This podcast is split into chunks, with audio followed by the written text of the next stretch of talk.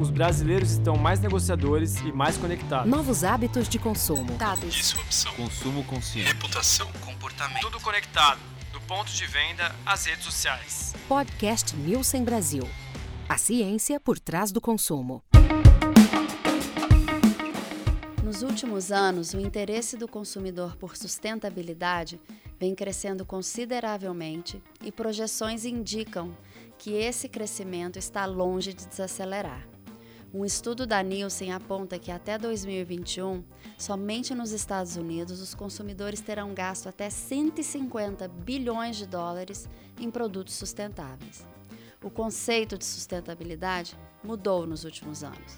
O que antes girava em torno apenas de preocupação com o meio ambiente, hoje permeia várias esferas, desde embalagens sustentáveis, ingredientes naturais e até testes em animais.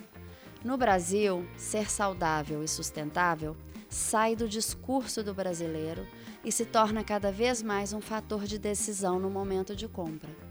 A sustentabilidade já está na lista das top 3 preocupações para mais de 32% da população, e os lares saudáveis já somam 28% do país. Então, quais são os impactos para o mercado de bens de consumo? Nesse episódio, vamos apresentar dados inéditos de vendas do segmento de sustentabilidade e do comportamento dos lares. Vamos discutir como indústria e varejo vêm se adaptando e, acima de tudo, quais são as consequências para os negócios se não embarcarem nessa jornada. Vamos aproveitar a discussão e dar um mergulho em como a sustentabilidade se manifesta no mercado de higiene e beleza. Sou Mariana de Paula, de Marketing e Comunicação da Nielsen Brasil, e obrigada por se conectar. Bem-vindos e bem-vindas ao episódio número 2 do podcast da Nielsen, Green is the New Black. Eu sou Alexandre Níquel, da agência de podcasts, e vou mediar essa conversa interessante sobre as tendências de sustentabilidade e saudabilidade no consumo, com a Margarete Utimura, líder da indústria de higiene e beleza da Nielsen Brasil, e Fernanda Vilhena, responsável pelo atendimento aos varejistas. Fê, podemos dizer que a tendência de saudabilidade e sustentabilidade já virou hábito no, no brasileiro? Podemos, Ale. É interessante que a gente veio muitos anos falando sobre esse tema como uma tendência, uma movimentação que ainda ia acontecer. E acho que esse ano a gente trouxe dados que fica muito claro que não é mais uma tendência, que já é uma realidade, já está uh, fazendo parte do dia a dia dos consumidores.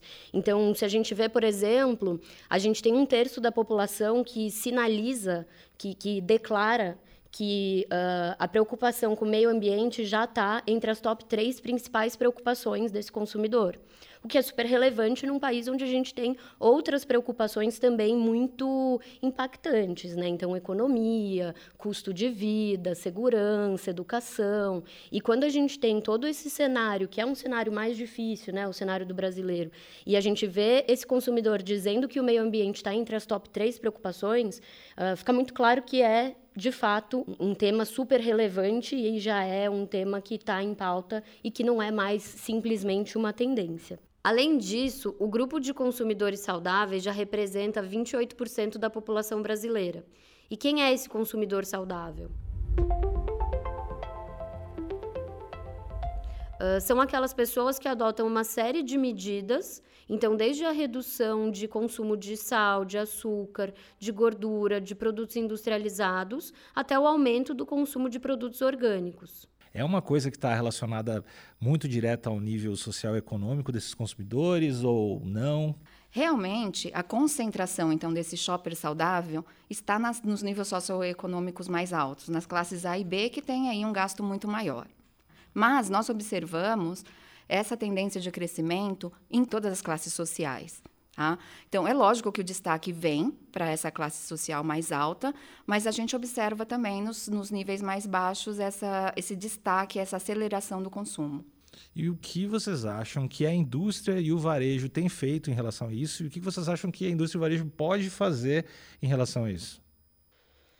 Uh, a gente vê alguns movimentos interessantes, tanto de fabricantes quanto de varejistas nesse sentido. Então, se a gente olha, por exemplo, para o segmento de alimentos e bebidas, a gente vê os fornecedores uh, trabalhando com a redução desses ingredientes, que são ingredientes que o consumidor vem reduzindo já na alimentação. Então, a própria indústria acaba repensando o portfólio de produtos, seja reduzindo o tamanho das porções daqueles produtos que não têm tem apelo saudável, seja adotando ingredientes orgânicos ou naturais. E essa movimentação também tem sido fortemente observada na indústria de higiene e beleza, principalmente com os cosméticos, né, Marga? A indústria de cosmético, ela foi pioneira, eu acredito, nessa questão de saudabilidade e sustentabilidade.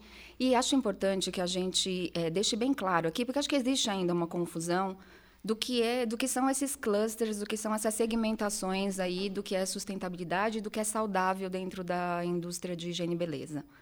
É, nós separamos três segmentações. Então, tem aquele segmento de produtos que não testam em animais, que a gente que é mundialmente famoso como cruelty free. Tem aquele segmento também de produtos que têm ingredientes naturais, então em sua composição ele vai favorecer e priorizar toda uma gama de produtos naturais e aqueles produtos que também são do segmento veganos. Né? Os veganos eles não têm origem nenhuma animal. Que, por que, que eu falo que tem uma confusão? Porque um produto ele pode ser vegano, né, mas ele pode não ser totalmente natural. Né? Então existe aí uma confusão entre esses clusters, tá? Mas de uma e acho que o consumidor ainda não consegue ver com certeza todas essas diferenças sutis. O que nós observamos agora nos nossos estudos foi que esse cluster de segmento de produtos eh, naturais é o que vem mais se destacando. Tá? Então, todos eles, em todas as faixas socioeconômicas, estão crescendo. Tem aí um destaque para as categorias de shampoo, pós-shampoo e sabonetes. Pós-shampoo seria o condicionador? O condicionador. Ah, tá. Não, me ajuda, me ajuda com isso. Não, o pós-shampoo, na verdade, é o condicionador, mas é tudo aquilo que trata o seu cabelo, tá? Ah. Então, creme de tratamento, creme para pentear, é isso tudo no, é pós-shampoo. Tudo que fica no box do meu banheiro, mas eu não mexo. Exatamente. Basicamente que só minha namorada usa, que eu não sei o que é, 99%. Eu não entendo para que tanta embalagem, mas para ela faz sentido. É, então, essas três categorias, elas foram pioneiras e são as que mais se destacam mesmo nos três clusters, tá? Mas esse, esse, esse claim de orgânico e de natural é aquele que mais vem crescendo mesmo.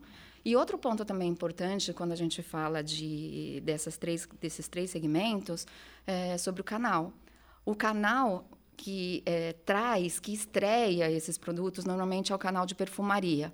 Ah, é um canal onde a consumidora se sente mais à vontade para experimentar, onde ela conta com mais presença de alguém que explique para ela é, qual é a funcionalidade de cada produto, uma variedade muito maior.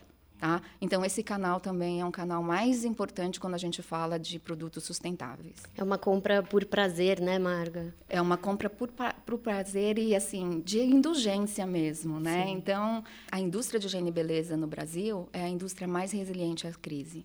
Por que, por que tu acha isso? Tem uma opinião sobre isso? Tem uma teoria? É, durante muito tempo, então, quando realmente o brasileiro ainda podia priorizar alguma coisa dentro do seu bolso, né? Ele ainda tinha essa questão da indulgência muito forte. Então, eu não posso mais viajar, eu não posso mais ir ao show que eu queria ir, mas eu vou continuar comprando aquele creme é, para o meu corpo, aquele que eu gosto, que me dá prazer e tudo mais. Ultimamente, então, depois de 2015, o que nós observamos é que é, esse bolso apertou de um jeito que essa parte de indulgência já acabou ficando para um segundo plano mesmo. Mas, de uma maneira geral, é a indústria que menos sofre quando existe aí uma crise econômica. Teve um movimento também de redução de serviço fora de casa, né? Então, uh, antes, enquanto a gente podia ir para o salão e pintar o cabelo, a gente tem que trazer isso para dentro de casa. Então, também é um movimento que faz algumas categorias de higiene e beleza conseguirem crescer.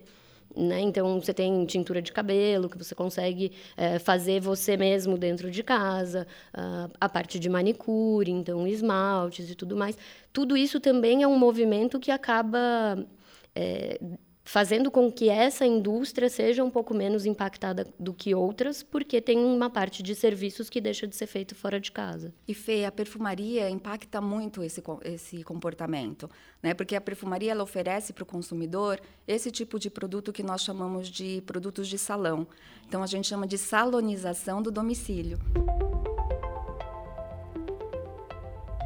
Então, ela consegue fazer. Gostei dessa expressão. É, não, não, sabia que ela existia. Salonização do domicílio, porque ela leva para dentro de casa produtos, vai, praticamente profissionais. Né? Então, a perfumaria tem esse papel também. Marcas diferenciadas, produtos que ele não vai encontrar sempre em qualquer uh, loja ou em todo tipo de supermercado. É, eu acho que esse, isso que você estava falando de uh, fazer, uh, fazer o lance dentro da própria casa tem muito a ver também com o e-commerce, né? Que eu acho que está crescendo bastante no Brasil. Vocês veem alguma relação com isso, com isso que a gente está falando de saudabilidade e sustentabilidade? Sem dúvida, uh, quando a gente olha para o e-commerce hoje, essas categorias de higiene e beleza são uh, grupos de categorias que estão entre as que mais crescem dentro do e-commerce brasileiro. Acho que o e-commerce começa lá atrás com, com uma questão mais de uh, venda de, de ingresso para shows, né? toda aquela movimentação mais focada em serviço, e aí vem crescendo a venda de FMCG, e cada vez que é. é, eu, ia, eu tava, só te olhei e estava esperando falar. FMCG. Pra, explica para o ouvinte que está escutando o que é o FMCG.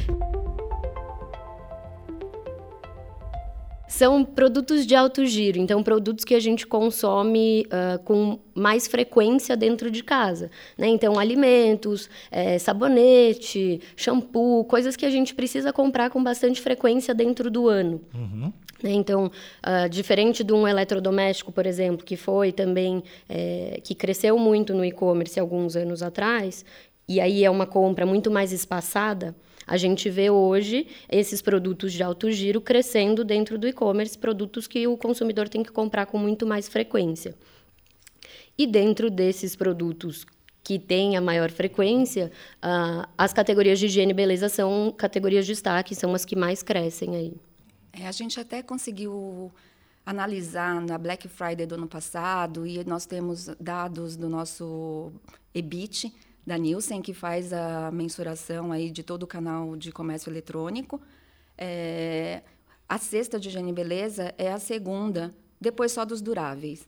Né? Então, quando é a semana de Black Friday, principalmente, o que a gente vê é que durante um bom tempo da semana, essas categorias elas até chegam a liderar em vendas em, em quantidade. É lógico que quando a gente fala de vendas em valor, o preço de uma geladeira ou de um fogão é, acaba se, é, sendo muito maior do que um, um, preço de um shampoo ou de um batom. Né? Mas quando a gente fala em quantidade, é, é essas categorias são as que mais se destacam no, no comércio eletrônico. Ok, vocês falaram sobre a indústria, mas o que o varejo vem fazendo em relação a isso? Olha, Lê, o varejo tem adotado uma série de medidas, né? Então, desde a escolha de quais são os fornecedores que vão ser seus parceiros e qual é o mix de produtos, né? Qual é o portfólio que ele vai colocar dentro da loja, uh, passando pelo tipo de comunicação que ele vai fazer na loja para deixar claro quais são esses produtos saudáveis e sustentáveis, quais são os segmentos de produtos saudáveis e sustentáveis que ele está expondo para o consumidor. Uh, também repensando o espaço que esses produtos têm é, dentro da loja, na gôndola, quando a gente está olhando para a categoria total. É, quando a gente fala desse grupo de produtos saudáveis, eles estão crescendo 13%. Isso é muito acima do total das categorias hoje, é quase o dobro do crescimento. Então, é, o varejo ele vem pensando em como reforçar ainda mais a exposição desses produtos e mostrar para o consumidor que ele tem isso dentro de casa. Uma outra estratégia que vem sendo adotada, e aí muito num sentido de democratizar esses produtos saudáveis, é repensar a marca própria e trazer linhas sustentáveis, saudáveis, orgânicas dentro da marca própria. Né? Então, o, o, varejo ele tem também esse papel de democratizar o consumo de produtos saudáveis para o shopper. Falando em democratização, Fê, eu acho que é importante a gente ainda pontuar que, por exemplo, para a classe socioeconômica AB, quando ele compra um, uh, algum produto saudável, ele gasta aproximadamente 3% a mais do que ele gastaria na média. Já para uma classe D e E, esse aumento de, de, de preço significa 20%. Ah, então, é, nós já estamos muito melhores do que nós já fomos no passado, ah, mas ainda para a classe D e E, é, ainda é um desembolso muito maior do que ele está acostumado a fazer na média. Ah. E, por um outro lado, até complementando aí ao que o varejo vem fazendo em relação a isso, a indústria já percebeu, né, porque antes vinha muito de um discurso de eu sou green, eu sou sustentável, né, mas com o consumidor exigindo isso, eu acho que uma das coisas que mais muda é, atualmente é a questão de embalagem. Né? Então, não basta mais você ter só uma embalagem é, sustentável, reciclável, é, que toda a sua cadeia produtiva, então, você gere, é, vai emitir muito menos gás carbônico, porque você vai fazer menos viagens com um caminhão para abastecer o varejo com essa embalagem aí mais é, flexível nesse sentido, como a gente já vê também outras é, iniciativas, como logística reversa. Na indústria de cosméticos, isso já é bastante forte. Que é a logística reversa? Por exemplo, existem agora umas grandes marcas tá?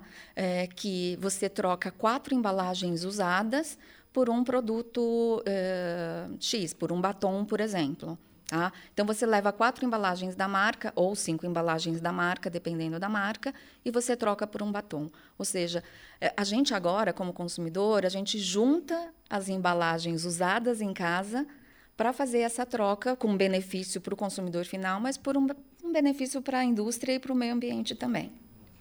É, os varejos também seguem nessa linha, né? A gente tem varejistas que têm programas ou locais, quando a gente fala de varejistas regionais, ou uh, até globais, pensando em varejos que atuam em mais de um país, que têm ações e são ações que pensam na cadeia como um todo. Então, uh, desde a compra de um produto perecível, da onde vem esse produto perecível, de que forma ele é uh, plantado, de que forma ele é colhido, como funciona o transporte desse produto até a loja, de que forma ele vai ser exposto dentro da loja e o que vai se fazer com o, aqueles produtos que não foram vendidos e que viram uh, resíduo orgânico depois. Então, tem tem varejistas que eles estão preocupados também com toda essa cadeia. Né? Então, a sustentabilidade e a saudabilidade vão além só da compra ali para o consumidor, né? da gôndola, uh, do, do, ponto de venda. É, a saudabilidade e a sustentabilidade, ela, elas estão também uh, dentro do DNA desses, desses varejistas hoje. Né? Eles estão preocupados com isso também pensando como empresa, não só como ponto de venda. Fora daqui, nos Estados Unidos, por exemplo, a gente já vê isso como uma realidade. Em vários varejos e até mesmo em lojas especializadas em cosméticos, nós já vemos um paredão escrito Clean Products. Então, são produtos limpos em toda a sua cadeia. Né? Então, é isso tudo que a Fê mencionou. Então, desde a forma como o produto chega na loja e até como ela se posiciona mesmo, a composição dela e tudo mais. Então, é uma tendência que veio para ficar mesmo. É, e a gente está caminhando é, rapidamente aqui no Brasil para chegar aí até esse ponto. Para a gente resumir e finalizar, quais seriam os conselhos, uh, com todas as informações que vocês têm, que vocês dariam de forma geral para a indústria e para o varejo?